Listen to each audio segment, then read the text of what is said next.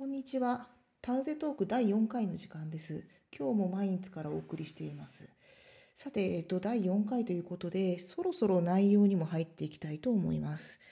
内容といってもですね、そうですね、今回のタイトルは、最初1ヶ月のドタバタ手続きということで、まあ、特に研究者でなくとも、あの在あの在外でまあ、特にドイツで暮らし始める人にとって必須の手続きというのがいくつかあります。今回は囲碁のエピソードの予告編ということでこの1ヶ月にどんなことをしたのかということをざっくりと振り返ってみたいと思います。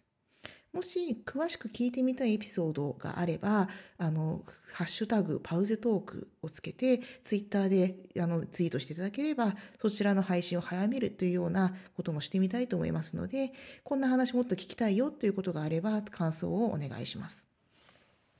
では始めたいと思います。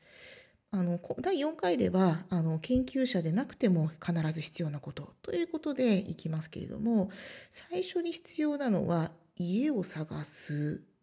と思うかもしれないんですけども実はその前にやっておいた方がいいことが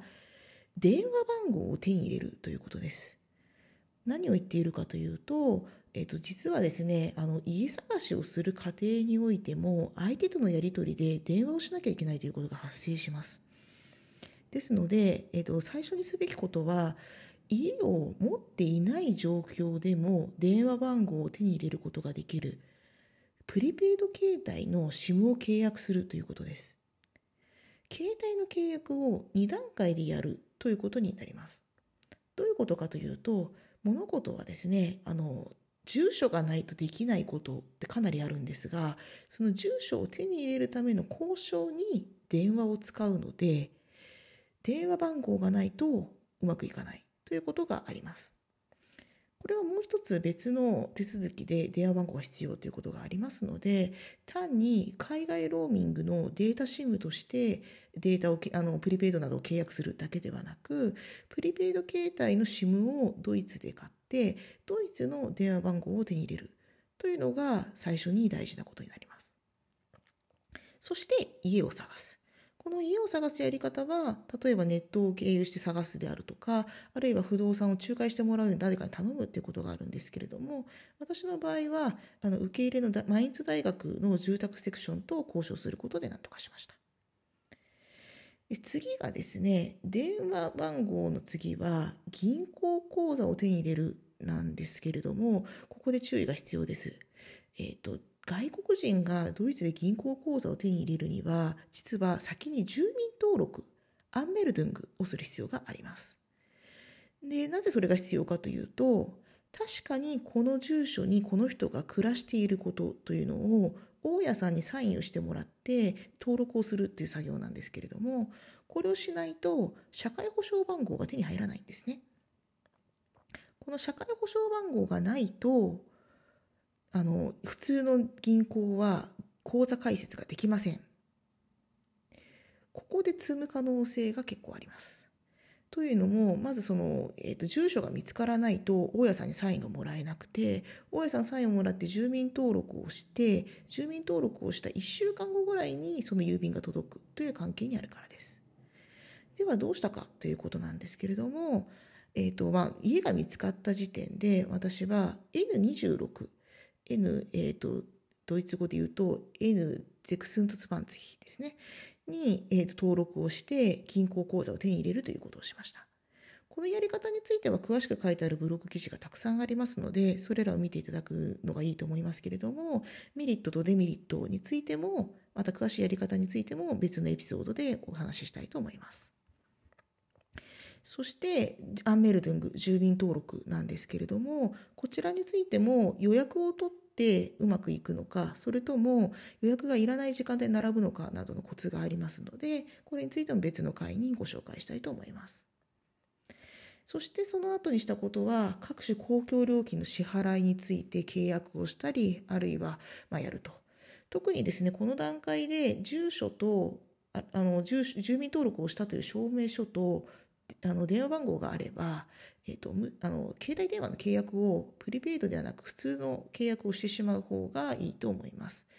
これについてもあの長くいない場合には別にプリペイドでもいいじゃないかっていうこともありますので別の機会にお話をしたいと思います初日むしろ大変だったのは一番近い衣食住の確保です一番近いというのはスーパーであるとか大きめの買い物をする場所はどこかとかあと意外と大事なのが洗濯のやり方ですね。えーと、ドイツでは家に洗濯機がないということもあります。各住居の、まあ、共同の洗濯場がある場所もあればそれもないというところもあります。そうしますと、まあ、最初ついて23日は持ってる服がありますけれどもどっかのタイミングで洗濯をしなきゃいけませんのでそのやり方を確認する必要がある。他にも交通機関の乗り方買い方をチェックするなど、まあ、結構いろんな面倒くさいことがありました。ネット環境の確保についてももしその家にないのであれば急いでやるべきです。というのは申し込んでから実際に開通工事をするまでに私の場合は10日かかりました。それ以外にも結構いろいろトラブルがあったんですけれどもそれについてもまた詳しくお話したいと思います。最後の関門が滞在許可です。アウスエントハルトエアラブネスですね。えーと、日本ではビザビザって言ってますけれども、まあ、これ結構種類がありますのであのここでは正式な翻訳である滞在許可という言い方をしたいと思います。でここがですね、えっと、あなたがドイツにどういう資格で滞在するかによって難易度がかなり変わります。研究者の滞在についてはネット上にほとんど情報がありませんのでこちら次回あるいは、えーと、その引き続くあの別のエピソードでお話をしたいと思います。ここまで話している内容について差し当たり次の参考書籍をご紹介したいと思います。星野恵子とワーホリ仲間たちドイツでワーキングホリデーという本があります。イカルス出版から2018年で最新版のものが出ています。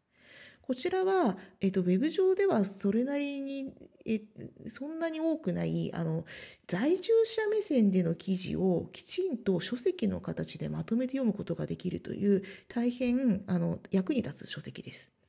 ただ、このシリーズ、なんとかでワーキングホリデーという、まあ、シリーズの一冊なんですけれども、ワーキングホリデーのためのものですので、基本的には滞在期間が1年以内ということになります。また、現地で働くことを想定した内容も結構ありますので、えっと、研究滞在のやり方によってはうまく噛み合わないものもそれなりにあります。ですけれども、ドイツ社会でどうやった手続きをすればいいのかとか、あるいは、あの、この手続きにはこういう意味があるんだとか、こういうトラブルがよくあるというような内容について非常によくできているものですので、もしドイツでの滞在を計画している人は手に取ってみると良いと思います。私もかなり参考にしました。それでは締めに入りましょう。